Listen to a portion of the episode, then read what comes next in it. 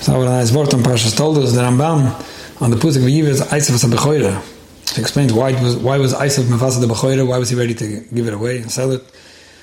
So he says that Eisav was afraid that because he's, you know, because he's chasing animals in the in the forest, the hunting, it's very dangerous over there, so he'll probably die before his father. And what's he going to have from the Bechoira? You know, if, if the Bechoira is only worth something after after his father's death, that's when that's when you know the point in being the Bechari, that Pishnayim. What's he going to have from it? And the Pusik says, Vayochel vayash vayukum vayaylich vayivas, because after he ate and drank, he went back to hunt some more. And that's really the reason why he wasn't interested in the Bechayra, because ein chufetz beksilim, akshi achli vayishti vayasi cheftzam be'itam. He says, silly people, people that aren't too smart, ksilim, all they want to do is eat and drink and do whatever they want in the moment, they don't think about tomorrow. They're living in the moment. Right now, I could eat. Right now, I could drink. Right now, I could enjoy myself.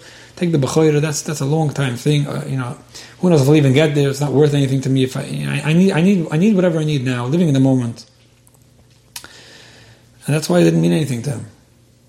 And the Rambam calls this uh, ksilim. Said this, this is how people who aren't too intelligent think. They just think about the moment. Sometimes we we we learn about Yaakov and Isav and the Bechoira, and it's more about uh, you know Isav took this world, and Yaakov took the next world. It, it's not it's not really that. Hashem definitely made this world for everyone to enjoy and everyone to benefit from. Right? As the Chassam Sofer talks about it when you make a brucha and the brucha uh, brucha Ilunas. Hashem made Ilunas toivus lehunas ben udam. Hashem definitely wanted us to enjoy this world. Right? The point is not to uh, refrain from every kind of enjoyment in this world.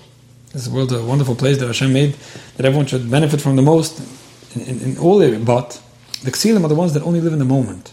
If you only live in the moment, then the only thing that's worth anything to you is, is this second, the here and the now, which automatically takes you focus off the big, the, the, the bigger picture, even in Gashmias, even in this world. If you look at the big picture, there's, there's, there's different cheshbainis people would make. You just live in the moment. That's first of all. Second of all, when it comes to Ruchnias, when it comes to the real big picture, when it comes to Olam Haba, when it comes to the next world, when it comes to what's really important, then, then there's a whole new dimension to not just living in the here and the now and really seeing the important things in life. So I think this is such an important lesson. Um, both when it comes to relationships in general, if you want to succeed in any relationship, you can't live in the here and the now. If somebody says something or does something or, or uh, behaves in the way that you don't like, and you're going to respond because right now, right here, you know, in this moment, I'll feel better if I lash out or react, uh, however it may affect my relationship with the big picture, then, then you're not going to be successful. And unfortunately, many people just live in the moment they just blurt out whatever comes up, whatever whatever they think, and whatever is going to make them feel a little a little more uh, you know in control of the situation. And then what does that do to the relationship in general? So that's looking at the big picture is definitely one of the keys to success in the relationship in general. And when it comes to marriage, there's, there's the other lesson that I mentioned before, and that is that you know between understanding the real important things in life, the important things of, of being Mamed, Doris Yishurim, Averuchim, having children, Bunim, Abunim, Boiskim, Torah, Mitzvahs, uh, building a home that's a place for Ashur Sashchina, Shchanti B'Tzoichem, Zuchi Shri. There's so many added things that if you only live in the here and the now, you, you miss all that. All the important things, all the real things in life, you could miss if you only focused on the present without seeing what's bigger than that. So, you know, one thing, these are things that we could definitely learn from what we learned about Isov, you know, who didn't uh, do too well with selling the Bechayra. So let me read uh, parts of an email it's a little touchy. Sometimes I, I, try to avoid these topics, but then again, on the other hand, I try not to avoid any topic that people send in. So let's try to figure this out together. Okay, hi. Thanks in advance for reading this email. I'm a 20 year old bocher who comes from Chassidish circles, and I'm gaining back my footage, so to say, from a rough patch that lasted for over two years. Yet, interestingly to most people, I'm a really chushev heilige Chassidish bocher. Now, I was not actually religious for two years, although I looked it, and was still learning full, okay, most of the time. Okay? It was partially my parents' fault for driving me over the edge with whatever started this whole thing, but that's not the point. Okay? The problem is now, whenever it'll be, that everyone's everyone's got a say in what I'm supposed to do and decide that it's time for me to get married. Where do I look and what am I looking for? And I'm not going to elaborate on the way he presents his, his, his question over here and the different sides of the of his doubts. You know, I'm looking for a very um, Chassidish, nor, um, balanced uh, girl coming from a home like I come from, let's say? Or is that not what I need? And now that I became more open-minded and saw what there is out there, and, and I know that you know this is very, whatever. Maybe I'm looking really for something else to be married to someone else. Okay, so. And then he goes into detail about what, what is, you know, what, what he thinks he would appreciate more in marriage and why somebody that's coming from the same community as him, let's call it, might not, you know, fulfill that, uh, what he's looking for. I'll, I'll, just add a few lines. I'm what they call a romantic, okay? You know, knows the Enneagram, will understand maybe what that means. Now, I know it's considered goyish, but I'm asking as a hopeless fellow, what's the reality? What's the reality of uh, the Heimish idea of marriage? Is it like in the show Unorthodox? So again, I hope, I hope nobody watching this is going to watch the show Unorthodox or watched it, but over there they portray a Jewish marriage as being a very technical relationship. Being that that's the only peek I've had into the actual details of a Jewish marriage, I want to know, you know, is that is that what I'm getting myself into by marrying someone that comes from Chassidish home? And then he goes into another um, whole part of this that there's a lot of not good stuff going on out there. I think it's important to bring awareness so people know what goes on and they should be prepared for it and they shouldn't fall into it, etc., etc.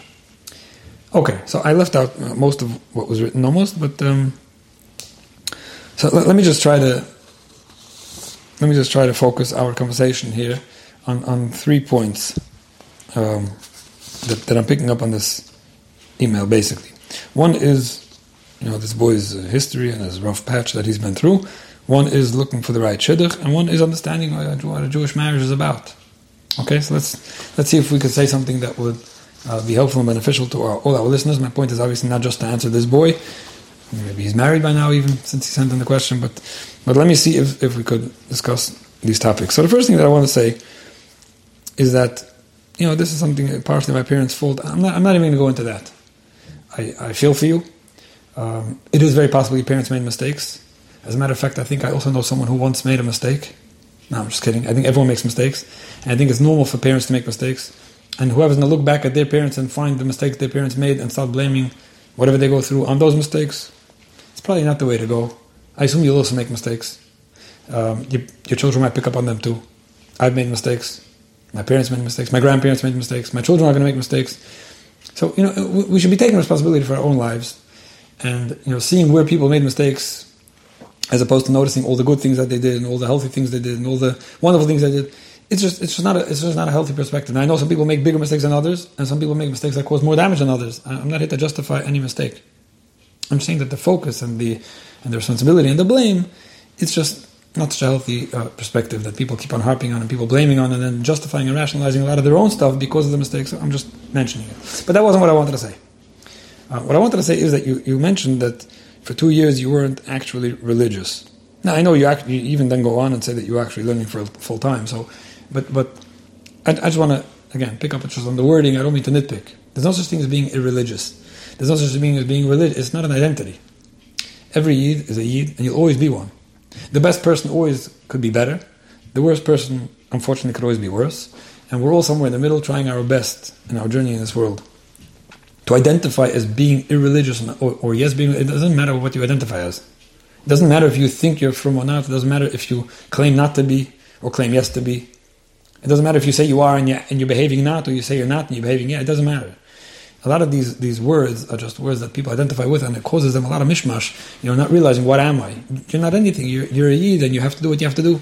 And regardless of how you see yourself or identify, it doesn't matter. So, so all the, a lot of these terms are definitely um, very misleading uh, when people start getting into that identity crisis of am I, am I not, what am I, who am I, things like that.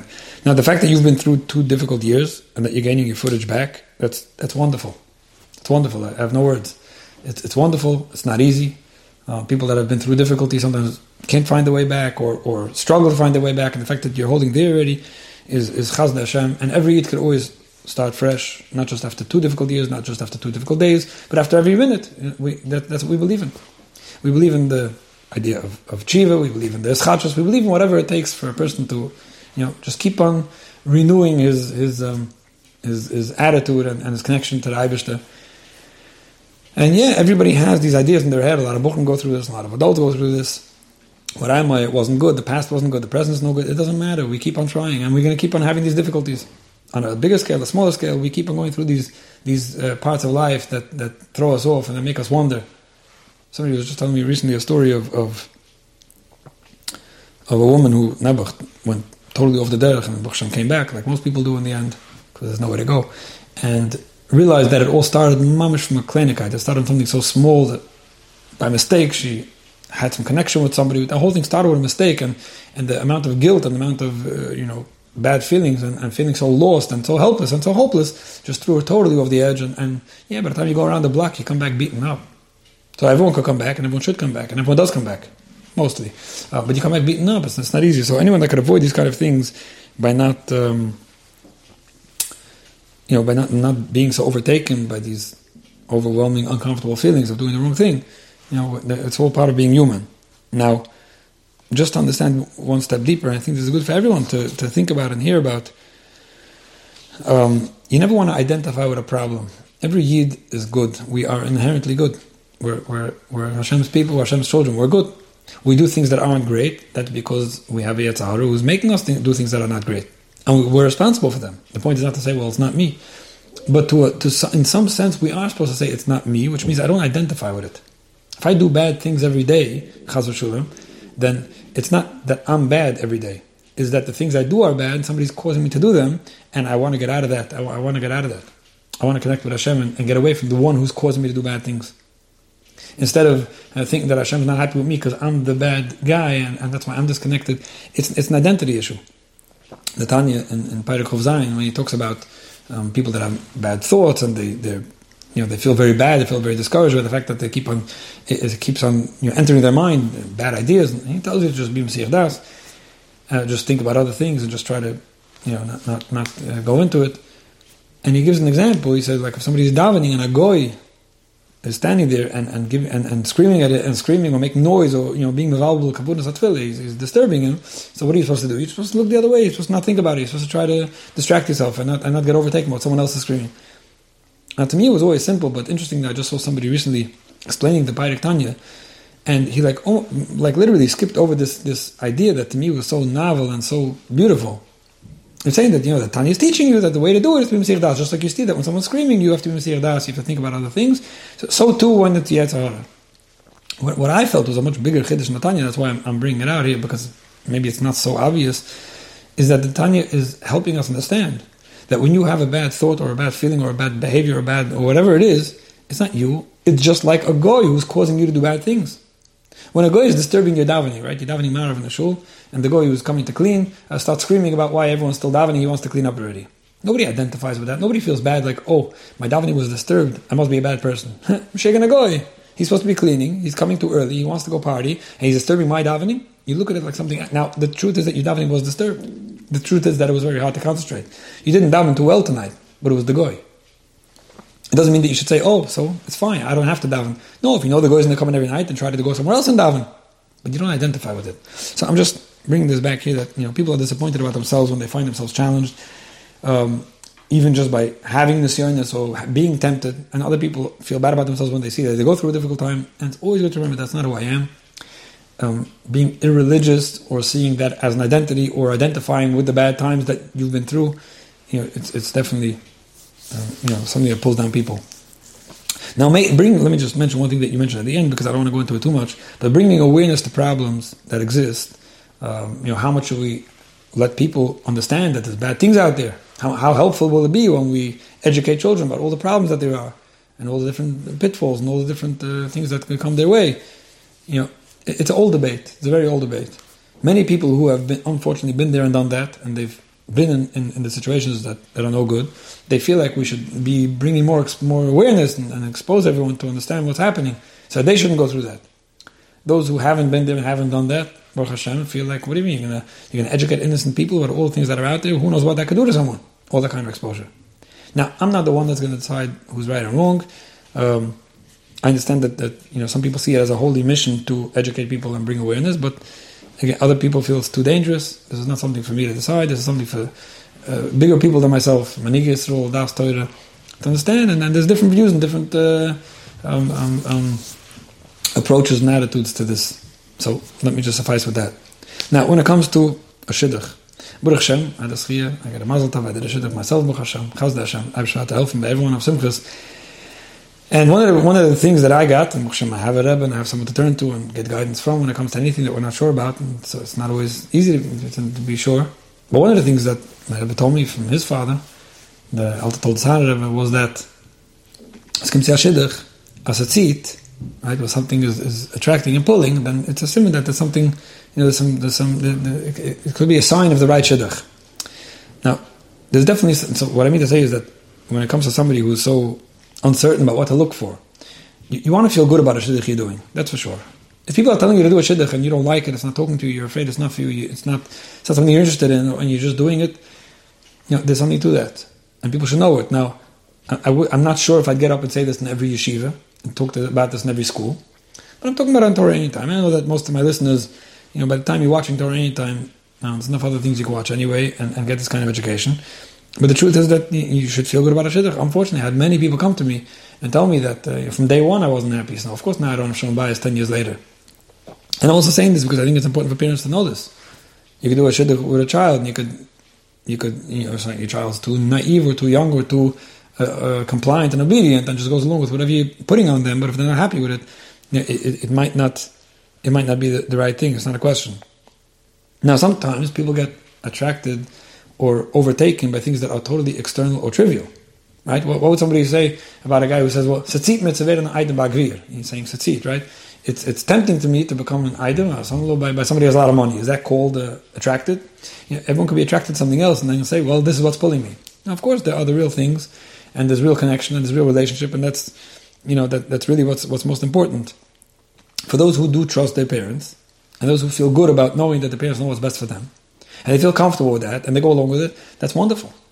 It's wonderful. So, you know, not everyone has to have those ideas of let me see and let me feel and let me know and I, you know who said it. Uh, of course, for anyone who's um, who, who, feels good and and okay with the fact that the parents know what's best for them and the way they grew up is the way they want to continue and everything, that, that's wonderful. That's how it's been. That's how it will be, and very healthy and very normal.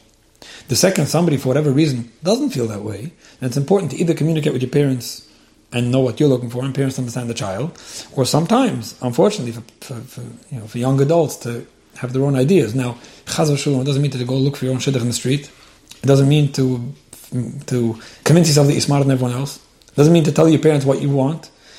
But you might want to discuss it with somebody who knows more than you, because it's so often it's so subjective that we don't even realize. I've seen so many people. Again, uh, unfortunately, you know, already older single, open-minded, or whatever the issue is. Now I'm finding my own shidduch, I know what's best for me. And people make such mistakes. People make such mistakes. You don't have experience, right? It's the first time you're getting married. And you feel that something's pulling you. Oh, it's pulling me. This is what talks to me. This is who I am. And then you fall into something that's so not good for you. I'm not going to elaborate on all the reasons behind why this happens, but it happens so often. So for all those people who think that they're very smart and they know everything themselves and they'll be able to figure out on their own what's good for them, discuss it at least with somebody who's either a little smarter, a little deeper, a little more intelligent, not a therapist who's divorced and can make their own marriage work, and not a therapist who's older single. And I'm saying these things because unfortunately I see so many people that are giving advice in marriage, you know, when they when they either have never done it or don't know what it is, or are resisting it themselves, or don't respect it or don't understand it. You know, talk to somebody who you trust, who knows you and knows what's good for you, and maybe somebody who could also talk to your parents and make sure you all get on the same page. You know, yourself. Unfortunately, sometimes people just look at for the opposite what they grew up with I'm saying this because of what you're writing to me, and I just saw this uh, recently as well. You know, what I grew up with wasn't good. I'm doing just the opposite. You know, go find just the opposite. You know, as if that's that's the the glick. Unfortunately, so many people make these uh, mistakes. I would say in general that I think you need help. I'm saying this to the questioner. You've been through difficulties. You're not sure what you want. Uh, forget about just to know what to look for. In general, you want to you want to sort out your thoughts and get some. You want to have some kind of mentor, some kind of guide, somebody who could help you. You know, be the best person you could be. Okay. Now, let's go on to the next point, which is maybe the more touchy part of, of our discussion. Based on what you saw in some movie, you decide that the Jewish marriage or the Yiddish marriage, Chassidish marriage, I don't know what it is that you want to call it, the Heimish way of getting married, I, I don't know the terms, um, is too technical. And it's not uh, romantic enough, it's not loving enough, it's not uh, fun enough. I, I, don't know exactly how you want to how you want to express it. Now, it, you're not going to wonder if I let's call it stick up for the Yiddish way of getting married, right? That's what I'm here for, right? You could have asked this question to someone else. So it's no surprise. But I do want to bring it out in two different ways. We probably spoke about it in the past, but I hope that this will be helpful for everyone listening. you know, there's there's definitely um, the, the whole. Hmm, where do I start? Okay, the whole the whole liberalism and the whole idea that the whole American culture is built on of do what you want and just do whatever pleases you whatever pulls you, whatever attracts you. Like no no rules, no no restrictions, no anything. Nobody should be telling me what to do, right? Let's be let's be liberal and let's be democratic and let everyone do what they do. Everyone do everyone should do whatever they want. Well, of course, we'll tell everyone else what to do. Okay, that's a, going to want any political um, discussion, but the idea of let everyone do whatever they want and let everyone just eat, drink, and be merry and enjoy life. Right? There's no rules, there's no structures, no anything. Right? Now, so, so when you portray an orthodox marriage, right, unorthodox, negatively, it's so easy. It's basically rules against no rules. It's rules against no rules. Just recently, I was learning with a chavarisa of mine about about um, uh, about tying the shoelaces. So I saw an article where somebody writes about the, you know, how, how he didn't have halachas about everything, even about tying shoelaces. But the way the article started, it wasn't was written portraying things a little interesting. The way this article started was, uh, did you? Is it interesting to you that, that is it interesting to you that Orthodox Jews have um, rules and restrictions in the bedroom? They even have rules when it comes to tying shoelaces. There's that American thing of, of you know when it comes to intimate life, when, intimate life, when it comes to the you know the the insides and the you know of, of married life, they give these rules and tell people what to do. So it's so easy to make it look like whoever's living by rules when it comes to anything you know personal that that, that must be very technical. It was very technical. You're basically telling me how to you know how to be close to someone, how to have a relationship. It's so easy to, to make that look bad. Let's let's just start with that. Um, but you know, it's not so different. Let, let me give let me give an, a, an, analogy to this, a way to, a way of understanding it. I don't know if anyone's gonna, I don't know how many people are gonna are gonna like this or agree with it, but it, it could be it's gonna make some sense to some people.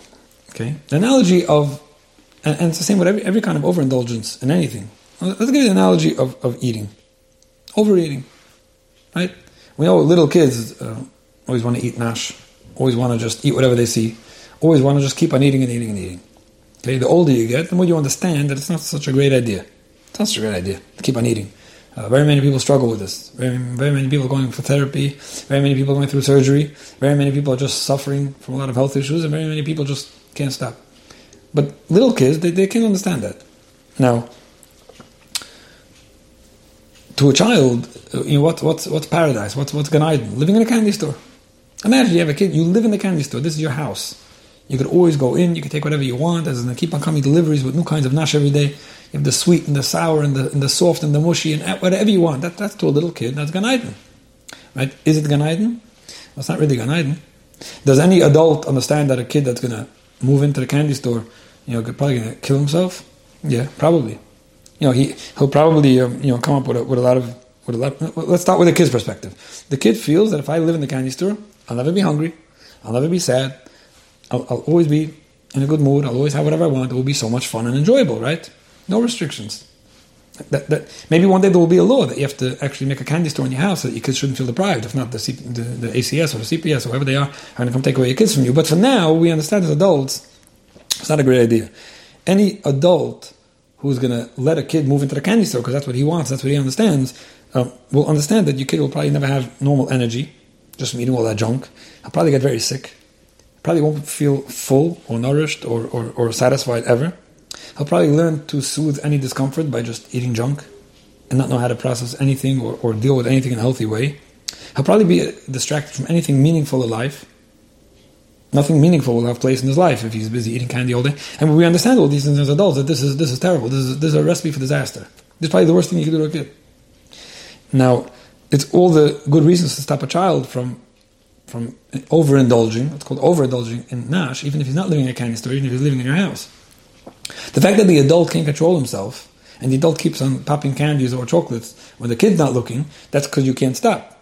But the kid who you could stop and you don't feel that, that drive or that uh, temptation or that craving, you definitely want your ch- child to understand. Now, does the child understand why you're stopping him?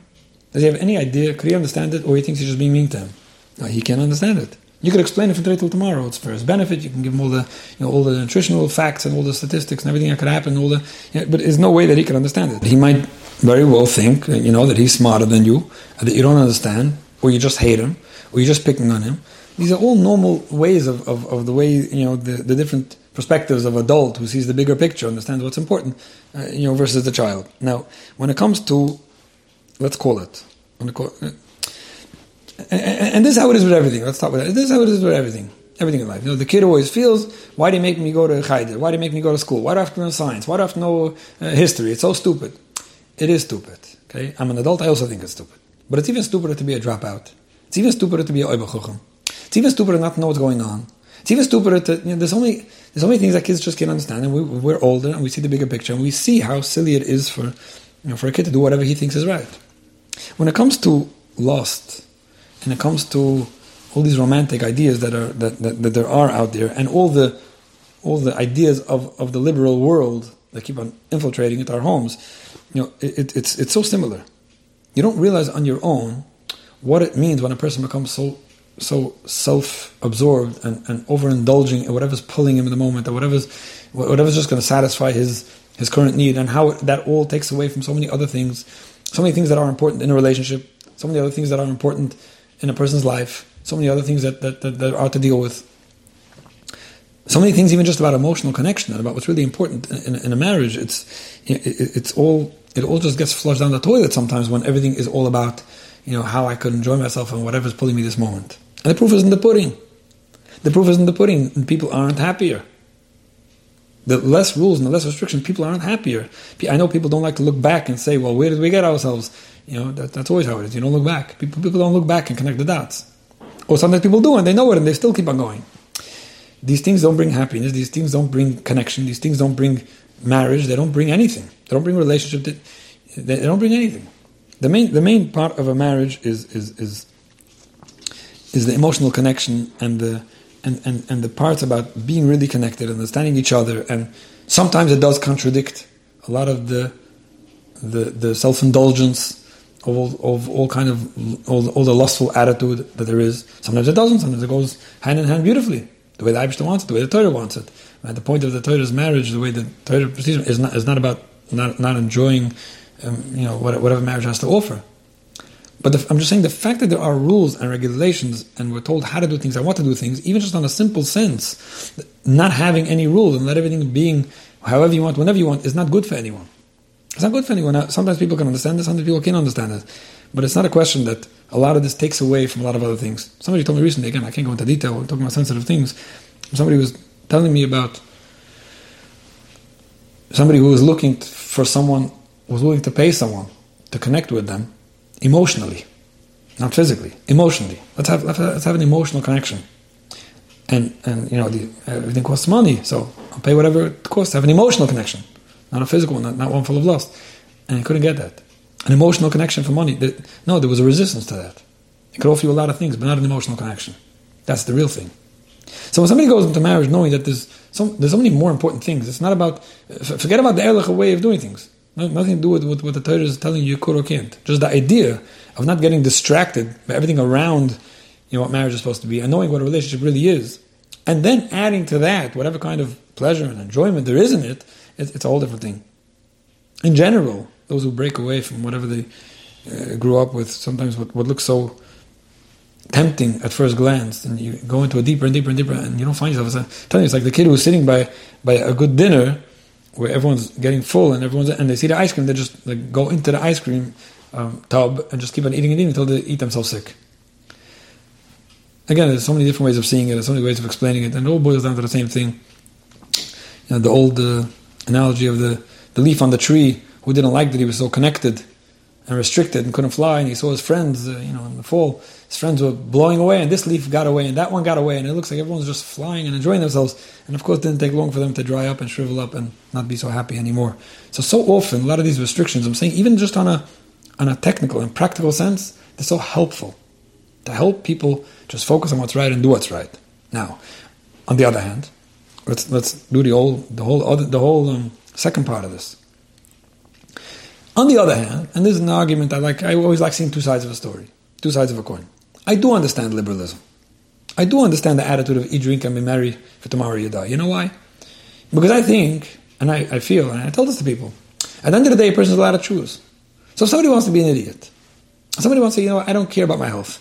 I want to smoke cigarettes. I don't care about about the, what what the, what alcoholism could do to me. That this is what's important. I want I want it. I'm an addict, or I like it, or whatever. The nicotine, the drugs. This is what I want. You can tell me, well, you won't live long. I, I asked you to live long. I want to enjoy myself. At the end of the day, some people might even make that conscious decision. It's not just that they can't overcome it; they want it. Why, why should I? Why should I be concerned with the big picture? What am I going to have from it? Why do I want to live long? I want to enjoy myself. I'd rather live short and enjoy myself than live long and not enjoy myself. I understand it. You know why? Because at the end of the day, that instinctive, animalistic uh, attitude and perspective is, is typical of a guy who doesn't believe in anything bigger. In other words, one guy might say that living a long life, a healthy life, a productive and fulfilling life, that's what's important in life. Having an impact on the world, or whatever kind of fancy words you use, they give that emotional, and psychological fulfillment. The other guy might say, who, who's to say that that's important? Who's to say that that's more fulfilling? To me, fulfilling is 15 years in this world, you know, stuffing myself with, with drugs and, and money and lust and, and, and whatever else it is, and that's what's good. Who, why, who's to say what's important? You know what the answer is? The answer is that without a belief system, without believing in something higher and more that's going to decide for us what's right, it's up, it's up for grabs, that debate.